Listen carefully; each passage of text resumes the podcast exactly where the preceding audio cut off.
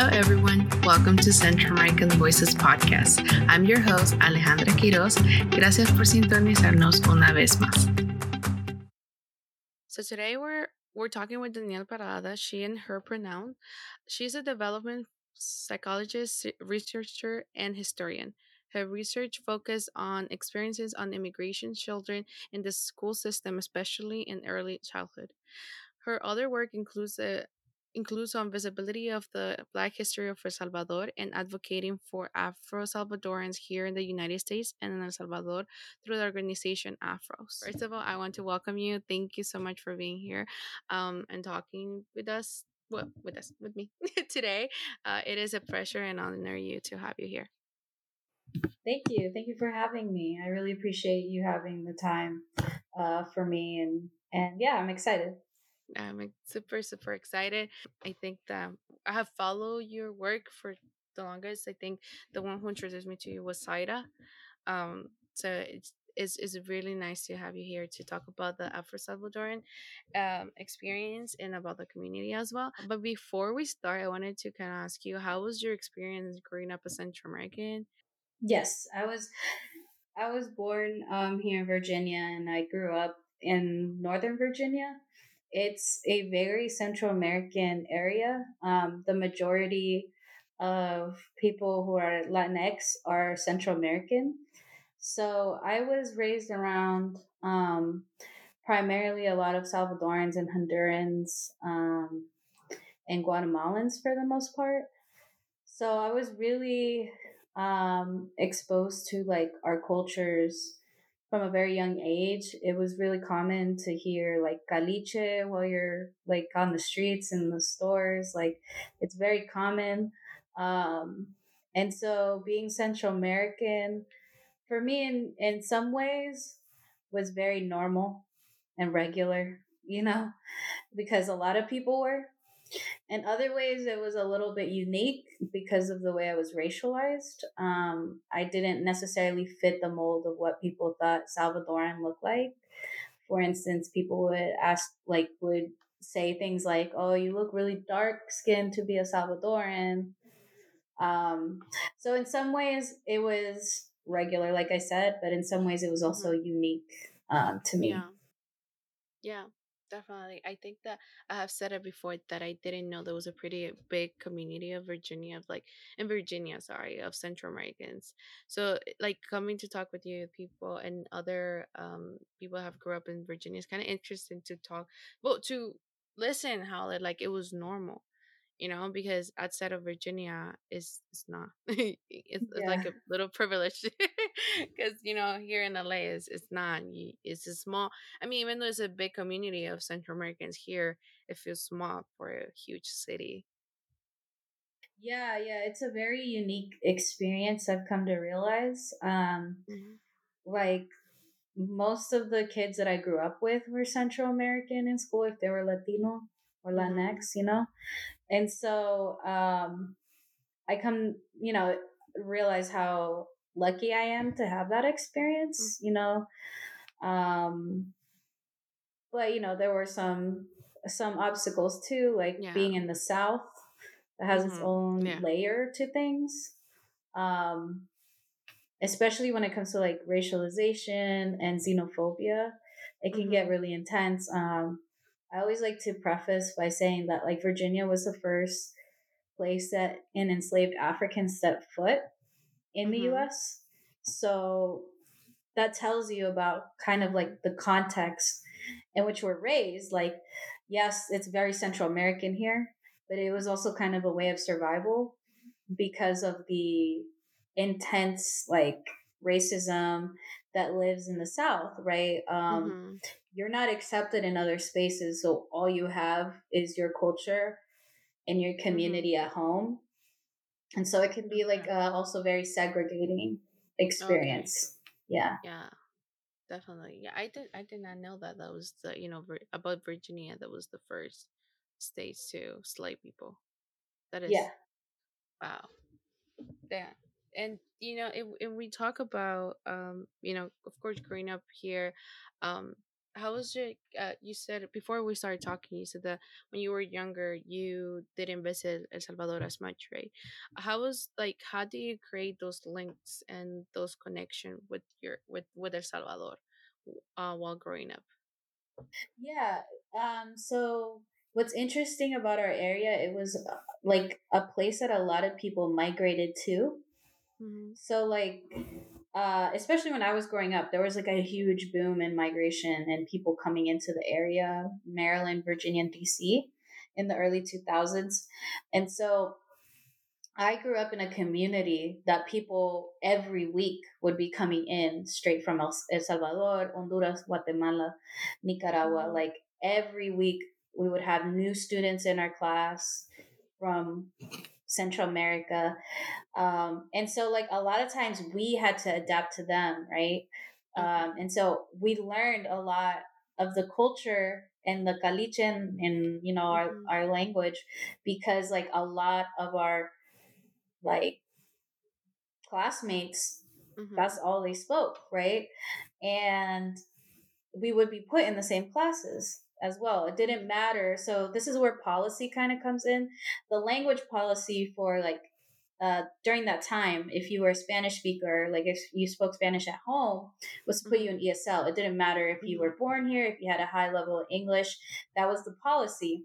And so several of us that were born and raised in the United States were placed in class in the same classes as people that were just arriving. And so mm-hmm. we were all kind of having these connections that you wouldn't necessarily see maybe in other school systems where they're very Mhm. segregated. Like if you speak a certain level of english you're not going to go into this esl class where native you know uh, people that are just learning the language. That wasn't the case for us. And so we were kind of um, forced to like you know not forced but we were in in a situation where we were having cultural exchanges all the time you know um i give this really funny story that kind of gives the indicate like gives you a picture of what i'm talking about. And i knew this girl that uh, grew up here um who had a boyfriend. We were like in we must have been like in eighth grade seventh or eighth grade. And she was showing me pictures of her boyfriend. It was like when myspace was a thing or like facebook was starting to like pop off. And her boyfriend she, i was like where's your boyfriend? I've never seen him in school. She's like oh no. He's in el salvador and he's about to cross and come over. And i was like oh okay. And that was a very normal thing where girls born here in virginia or maryland would find a Mhm. boyfriend in the home country and then they would cross and come over. That was very common situation that we would have and it was funny because he would post pictures and he was like on top of la bestia and he's like I vengo mi amor ya voy a llegar you know like things like that so that was kind of like the environment that I grew up in, you Mhm. know? That Okay. wasn't unique. Like that happened a lot. And so you can see, you know, that gives you an indication of how like closely tied we were to our home countries. I think that was facilitated through the internet as well, you know? Mhm. It was the rise of the internet and all that. So it was an interesting situation, right? Where it's like I didn't necessarily grow up in El Salvador. Um, I did. I wasn't able to go as much as I would have wanted as a kid. But when I speak to people, they're very surprised at like how well I can speak Spanish, especially like Mhm. caliche, and it's because it's such. It was such a like Central American experience that I had um, growing up. Mhm. Yeah, definitely. It's it, first of all, it's just funny to think that it was in eighth grade that she had a boyfriend coming from there. You know, because you know probably you assume like oh like okay high school after high school, but eighth grade that is funny. That's so cute. Uh, but yeah, because I thought um you know from what I have been following, I thought that you were like like uh, not only visiting because I have seen how close you are with uh, El Canton. Uh, I forgot the El name. brazo. Uh-huh. Yeah. Mhm. Um. So it was like okay, like I it, it for me it's like oh you're really really close to your home, like to to the to El Salvador, you know, and to know that that was the type of environment that you grew up in that kind of helped you but at the same time it shaped you of like being so close even though you're not, you weren't there you know and then you couldn't visit as much as you can. So that's super super uh you know nice and a different experience completely that you know like some some of us have talked about here in the diaspora as a first generation even you're immigrant how sometimes you denied the part you know you deny to be close to your country and that is because we have lived in other parts of the country that maybe we didn't have those experience and we felt left out out of the community uh, from different reasons. I wanted to start talking about, you know, the Afro Salvadoran community and the experience because this is something that I I told you before. I wasn't aware that there was this this common um non what's it called? What is the word? Um denial of the Afro Salvadoran community.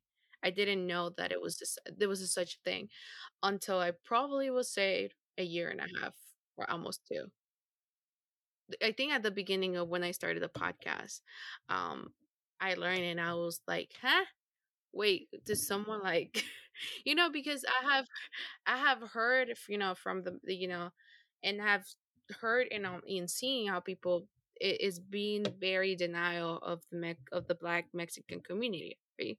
Um I had but I never thought that would have happened like for example in El Salvador you know because for me growing up in honduras and like something that i mentioned to you before was like it's very common for me to know about the garifuna miskito and the afro honduran you know and of course you have in guatemala and there's belize like you yeah our, our country is full of racism and bunch of colorism as well but like we we know you know like this communities we we we acknowledge them that they exist right? The system is yes of course right? It's like it's just whole system of society but um but it's just knowing the actual people saying like oh no they don't exist is like it's something that i wasn't aware. So i wanted to uh, talk about you um about that like how the like how is this misinformation of knowing negros like started because i think it started by a coronel like years ago but i forgot the name yeah yeah so there's been so El Salvador is interesting because they say that there are no African descended people in El Salvador mm-hmm. because we don't have a Caribbean coast. But there's a huge history of the Pacific coast having mm-hmm. its own history of enslaved um, Africans too. Mm-hmm. Like the we know that um, in Mexico and Afro Afro Mexican communities tend to be in mm-hmm. the Pacific coast too. The same with Colombia. So I always thought that was weird as well growing up. Um, when people would say that, where it comes from, it comes from one of the main people that is associated with is El General Maximiliano Hernandez Martinez, mm-hmm. who was the president um, in the early 30s and um, late 20s. Mm-hmm. Um, it was a time, a really tumultuous time for El Salvador mm-hmm. economically. Um, and so during this time, there was a lot of uh, uprisings, indigenous uprisings against the government um, because of how they were taking land, um, how the government was taking land away from indigenous communities. And this included also African descended people. Um, however, uh, during that time, uh, there was this whole idea of whitening the population. And this is not mm-hmm. just unique to El Salvador, El Salvador. This happened in a lot of Latin American countries, if not all of them. Um, but what they enforced was this law where non European populations couldn't enter the country, right? Mm-hmm. And so this this idea that you know, non Europeans couldn't come into the country. This included not only Black people, African mm-hmm. descended people, it included um, Romani people, it included Asian people, um, mm-hmm. it included uh, Arabs too, people of Middle Eastern descent. Um, so it wasn't just Black people that were not allowed to enter the country, right? Mm-hmm. This was, I believe, in 1931 when this uh, happened, and it was called the immigration limitations. Mm-hmm. And then after this happened, people got this idea that all African descended people were thrown out of the country, right? And this idea started being taught in schools formally in the curriculum. And this was enacted by that same government that did not allow certain non European people to come in, right? Mm-hmm. And because of this, it was perpetuated in later years because people were being taught this during that time and then they taught their children and so on and so forth, right? Mm-hmm. Especially when it's in the official curriculum. Um, and so another uh, idea associated with that is also that El Salvador was one of the first countries in Latin America to abolish slavery. Um, and so, because of that, people say, you know, we didn't have the enslavement system for too long. So even before the immigration limitations, we didn't, we just didn't have a lot of black people to begin with, right? Mm-hmm. And so mm-hmm. that gave the idea to people that since we didn't have ens- the enslavement system as long as other countries, we just didn't have African descended people coming into the country first of all, and then once that immigration limitation was put in, like centuries later, mm-hmm. um, it stopped the complete flow of migration of African descended people. Thus, in modern times, we just don't have any Black people in El Salvador. That's the logic where that comes from. Mm. Um, and we see that there's just like a lot of mm-hmm. fallacies, right? First of all, mm-hmm. borders are made up, right? People yeah. cross borders all mm-hmm. the time. Um, some of the first people that entered with the Spaniards into the region that we now call El Salvador were of African descent, right? So some of the first people that stepped mm-hmm. foot in the region also included African descended people. Mm-hmm. Um, so it's interesting that these are uh, the stories that we're told and that are told as truth. But then when you look back in historical records, you see that it's not true at all. For example, in the late 1800s, San Miguel, where my family is from, was about 95% Afro descendant, right? So it was a black mm-hmm. city. Yeah. Um, and that goes against the whole idea that we just didn't have African descended people come into the area at all from the start, right? Yeah. So it it comes from, you know, these policies that were made in place and also the perpetuation of anti-blackness in El Salvador that is being justified through this history. Mm-hmm. Yeah, and then then we fought for for like after that, and it's a complete eraser of the you know because like some things that I have read and that I have researched as well is that based on, on what Maximiliano said and about the slavery system, like the knowledge that there were people there for you know, and that you know they're the descendants of the descent. Is is it very interesting to know? You said like this is something that is taught on schools right? And if of course it's, it's a whole thing of race it's a racist system. If we transition to you know from those ideas that I have been taught in in schools and now the the experience right of the experience of because i mean of the afro salvadorans like in as Salvadoran itself, right? Like you, I, I mean, I would just assuming probably I'm just generalizing how there's certain things that is it felt weird, right? And then it's something that I have, you know, with family that is sometime when your experience completely like not acknowledged and it's something you know when and if i'm going to compare it to like indigenous you know experience right? When like in in our countries we have a long history of indigenous right um groups but the, those stories that are taught in school are not the reality right? Like mm-hmm. indigenous history taught in school is completely whitewashed and mm-hmm. it's completely taught from a privileged stand rather than you know from the indigenous point of view so if we compare like from indigenous point of view and the, like the african descendant community um now this fast forward after from the from how long it was till now all those experience that for the longest has not been acknowledged now we have a raise of like okay but we need to acknowledge that right? Because like it it has been so long that it, it said that it was erased but it, how uh, like you cannot erase my existence right? So like how does that play in a role like for example you right? That you identify as the afro salvadoran. So you like listen to all these stories that is is like it's a denial of yourself yeah um it was it's been an interesting experience um because like i mentioned earlier mm-hmm.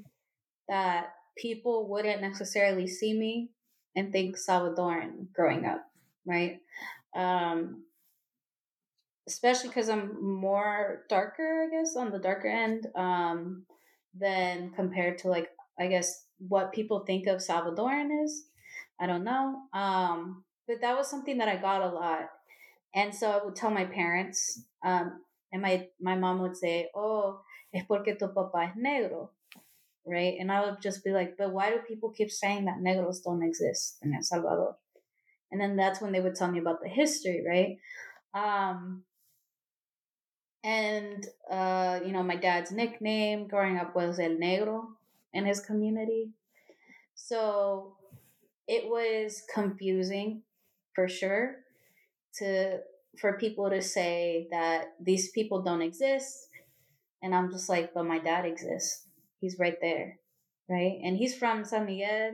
He's from a canton and our family has been there for he says up to 10 generations they think you know? Um and so it's it's been weird right because it's like i grew up in a very central american community um, my home, my where my parents are very Salvadoran, you know. Um, I grew up in a very Salvadoran household, community, everything, right? But people just didn't see me as that. So it's a very weird experience to say, this is all I know, but the world doesn't necessarily see you as that. It's a very confusing feeling. And so I always had that weird feeling because, like, uh, especially compared to like my mom's side, who for the most part are non black, you know, who I'll, some of them are like blonde and white, you know, it was always very uh, a difficult experience to see people that look like them be accepted as Salvadoran, but people that look like me are not right? And so it was it could take a toll on on yourself on your self identity on who you are. It could cause confusion you know? And so for a while i really had to search and look for someone or or history that looked like me that came from el salvador to really think like yeah like this is my my community like this is my homeland you know um, and that's how i started even searching for afro salvadoran history because every time I would ask, people would just say that the history doesn't exist, right? But when you look at other cultures that are nearby that have similar things, and they say, no, that comes from our African populations, you're just like, wait a minute. Then it just doesn't make sense that this is what El Salvador is saying. Like, why do we call bananas guineos?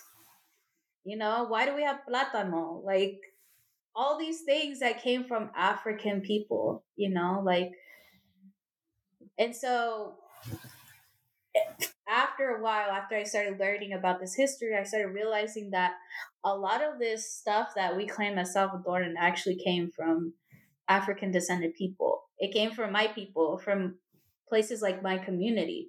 And so it's actually reinforced that idea of like, I'm actually more Salvadoran despite the fact that people just don't see me that way.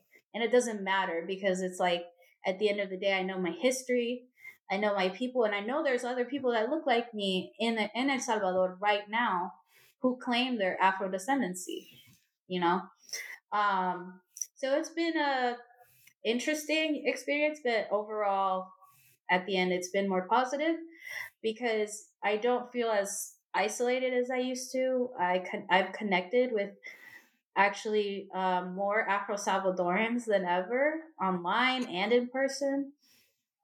So you know, despite it being really tough at first, it's been um, great in the sense that I've found my own community that sees me as them and I see them as my community and we just get each other that maybe the larger you know the larger Salvadoran community might not understand.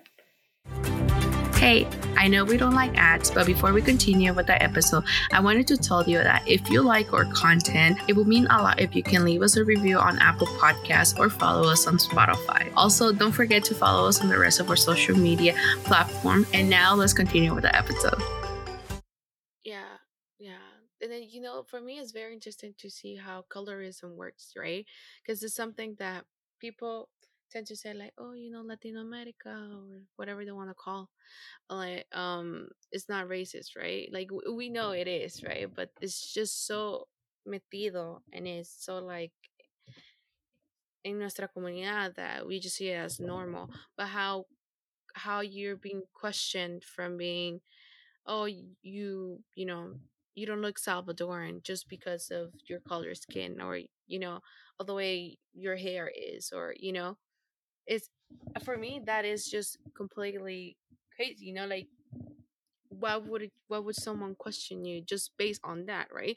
And that's not even including you know the history that you just you just find right? Of completely misinformation and whitewash history but um well in this in this case we're gonna call it mestizo.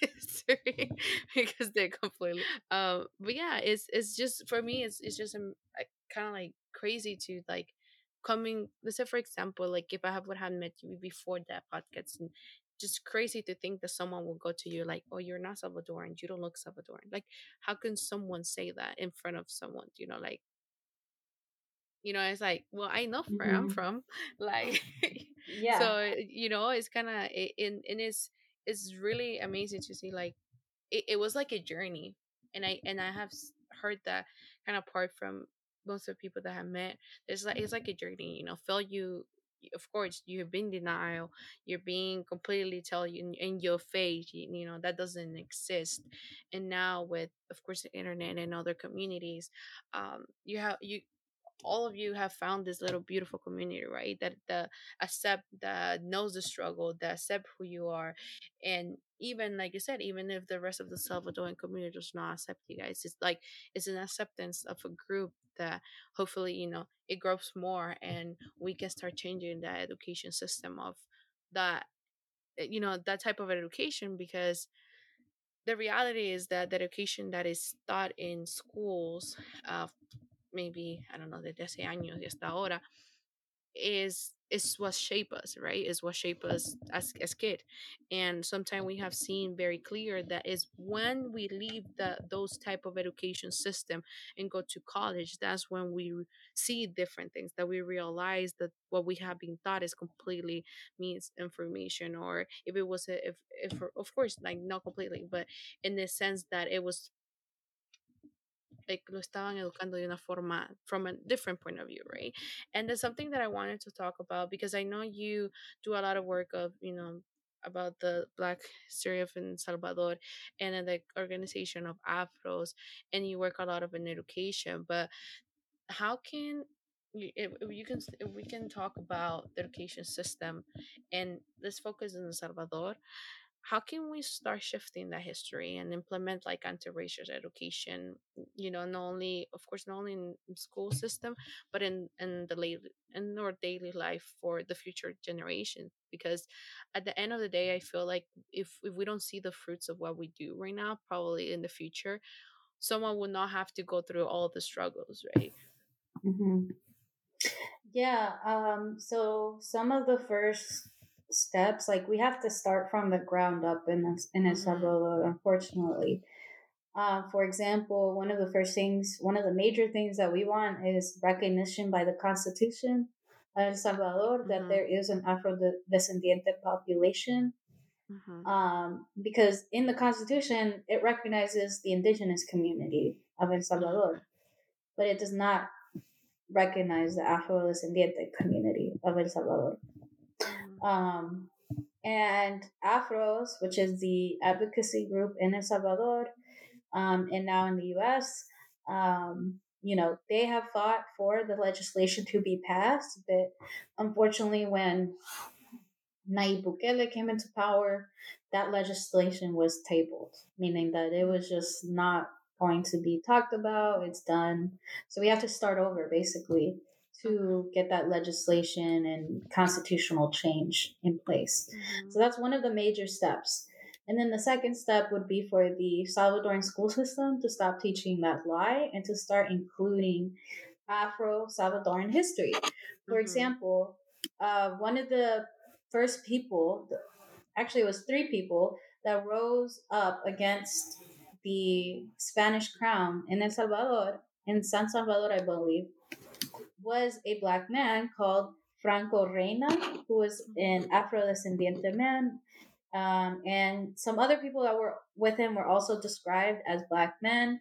So they led some of the first uprisings, and that led to the independence of El Salvador, right? Mm-hmm. We don't learn about that at all right mm-hmm. it's all um giving credit to like what they call like the fathers of the, the revolution I mean, not the something. Fathers, but yeah I know. Yeah, kind of like the founding fathers. Yeah, and they're all white men, right?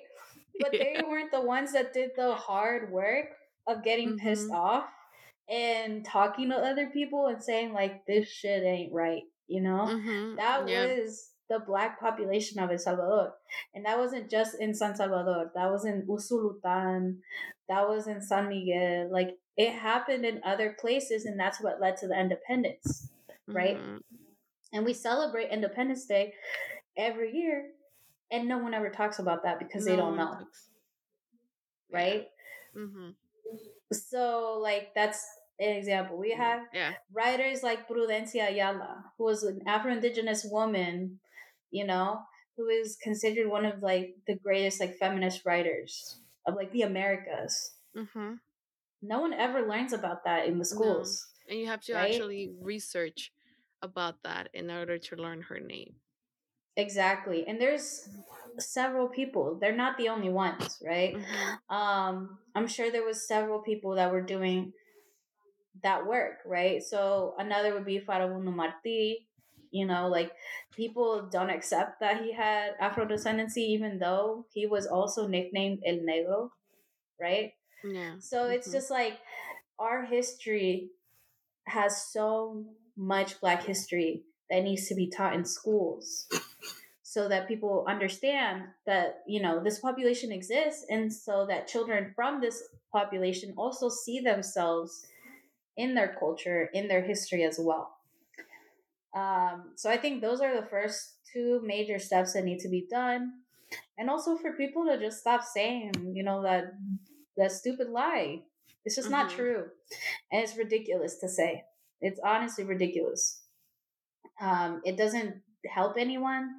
It harms it harms us at the end of the day. You know, like uh, some of the legislators would laugh about the constitutional recognition that we want because they're like, aquí no hay negros, right?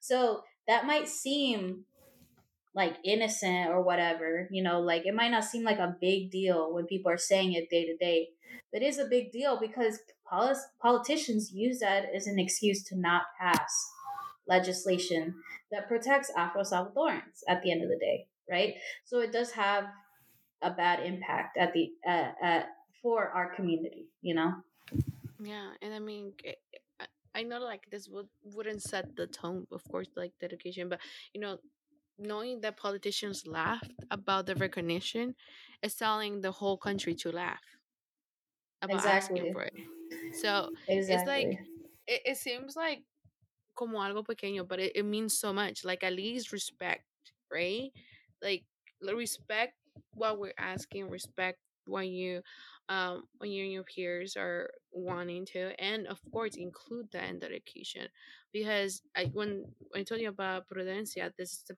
i i didn't know that like i said i had to look for you know like creo que estaba buscando salvadoran feminist like you know just look the way i can learn and that will come up and eso no no se escucha pero decime de los demás, ¿verdad? Like, you know, you will learn like Cristóbal Colón de, de derecha a izquierda en, en la escuela. You know, and there's something that like, really? right? So yeah, um, I wanted to ask, has um, you know, the about the Afros organization, if you can tell us a little bit like of what it is, um, what you know, the work that both of you, well, not both of you, but like you, you and your peers do here in the United States and then in El Salvador. Yeah, so AFROS um, stands for Afrodescendientes Organizados Salvadoreños. Um, just so people know what that means. Um, it was started by uh, Yohalmo Cabrera, who is someone that I really admire. He's a teacher, historian from Atiquizaya, who has always identified as Black, who comes from along, you know, proud family, Black family, you know, in, in El Salvador, in Atiquizaya. And so they started it um, him and some colleagues started the group to kind of just talk about the history, mm-hmm. um, particularly because Atiquizaya has a very recorded history of Afrodescendientes. There's actually um, an ethnic group called Panunes, and they are Africans that came from, I think, Benin. And they are a Cima- Cimarron community. So I think they mm-hmm. escaped from like Guate and then came mm, okay. to Atiquizaya. Um, and so Yohalmo is a part of that ethnicity. So it's interesting, you know, when people say no hay negros, it's like, first of all, there are negros, and then there's also a diversity within yeah. us, right? Where we have ethnicities too. Um, and so he started that because he wanted to learn more about his own history. He got with like other people in El Salvador, and it became um, many iterations of the same organization to what it is now. Um, First of all, they had visibilizing the history just in general, you know, to get people to learn about it, advocacies, uh, efforts. So, you know, like the congressional or the constitutional recognition for one, um, in education. So they give talks and workshops and things like that to schools everywhere. Um, and there's also another organization called Azul Originario that was started by an Afro Indigenous woman, Wendy Morales, and they work. They're kind of like a sister organization, um, but they mostly work doing like art. Um, uh, right now, they're getting involved with indigo and things like that. Okay. And so, those are the two main groups that kind of represent Afro descendientes in El Salvador. And now, um, Afros, you know, kind of just got some of us together that were on Instagram and Twitter that, you know, were like, oh, we're Afro Salvadoran too. Um, got us together and said, you know, why don't we do something for y'all in, in the United States? Um, and so we're in the like early stages of our group and what we plan to do in the future um, and maybe some of the events that we want to do, like meetups, things like that.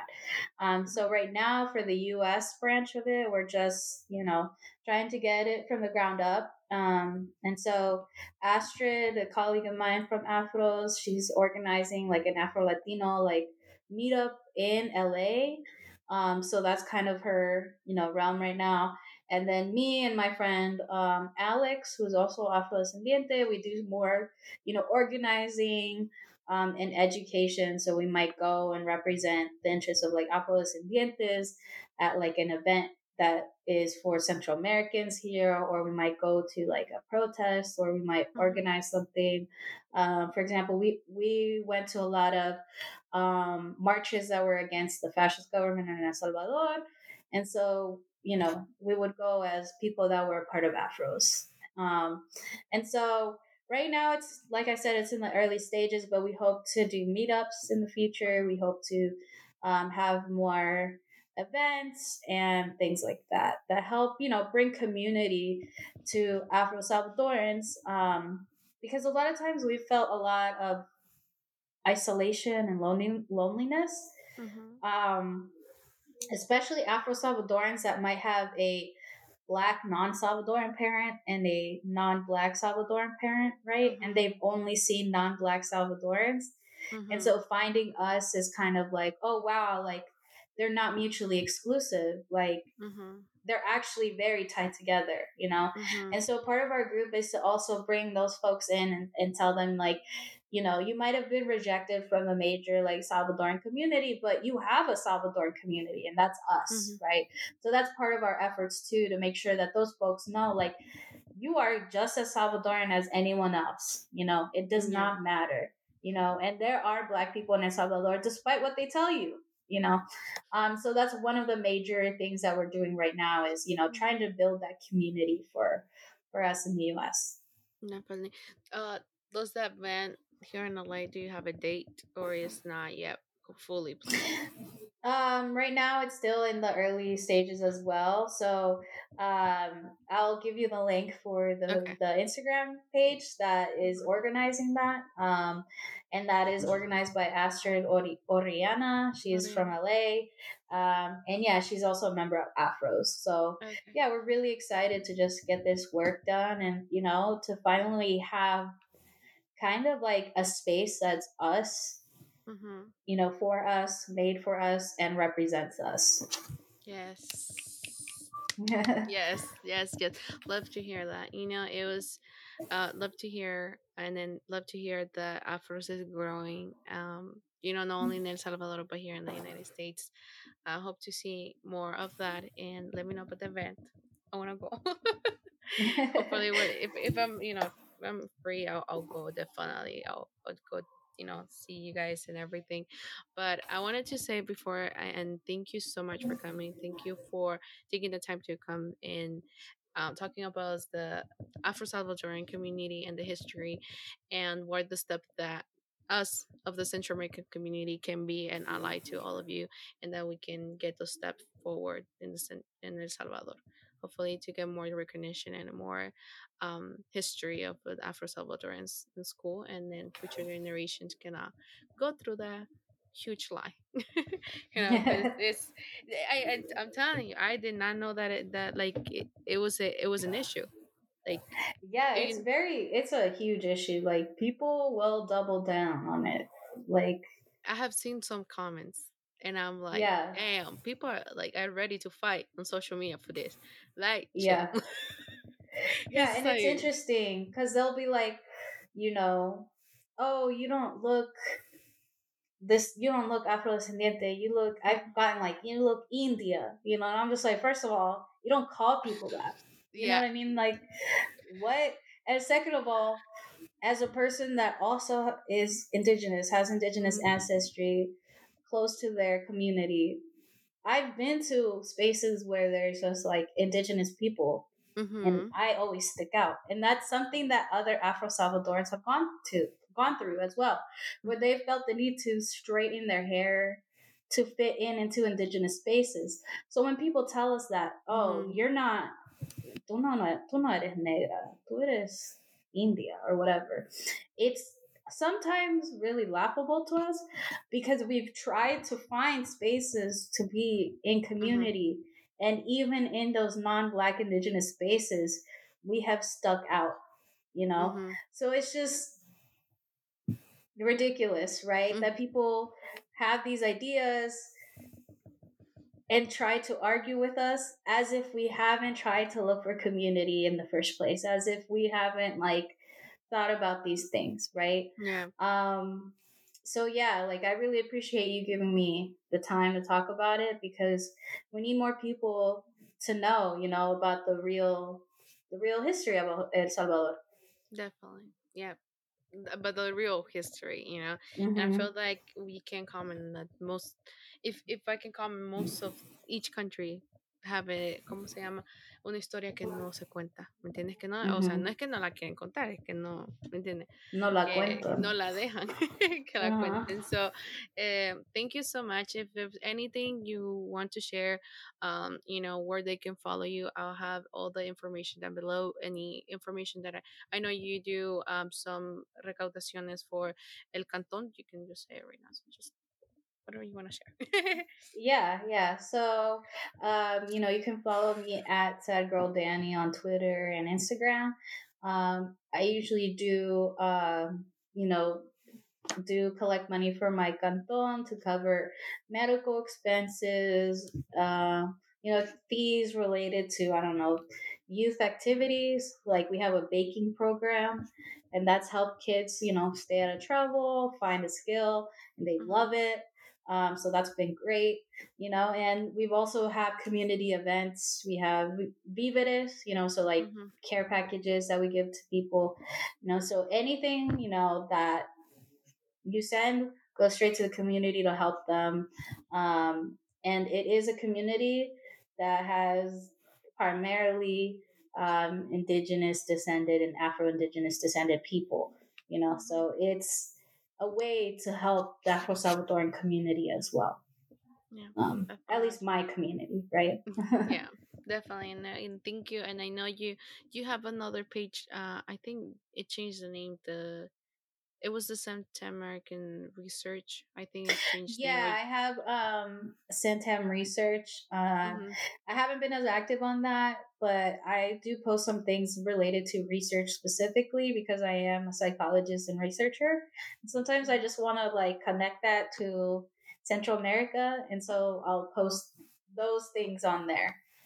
Um, but you can follow me and my main account to for the more Afro Salvadoran history stuff. Okay. Yeah, and then just to add, um, I follow both of the and you, all your information, all the posts and content that you share is very uh, beneficial. Something that I will, you know, personally tell you thank you because uh, yo no soy salvadoreña, pues soy hondureña, and it has helped me to learn not only about Central America but more about you know the community that that I love. So thank you so much for all the work that you do.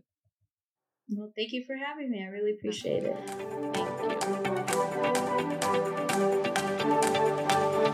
Thank you. Before I say hasta luego or onto our next episode, if you like our content and would like to support my work, you can join our Patreon or donate through our website. Also, don't forget that year round we're accepting donation for our Voices Scholarship. All the information is always in the description box. And also, don't forget to come back for our next episode.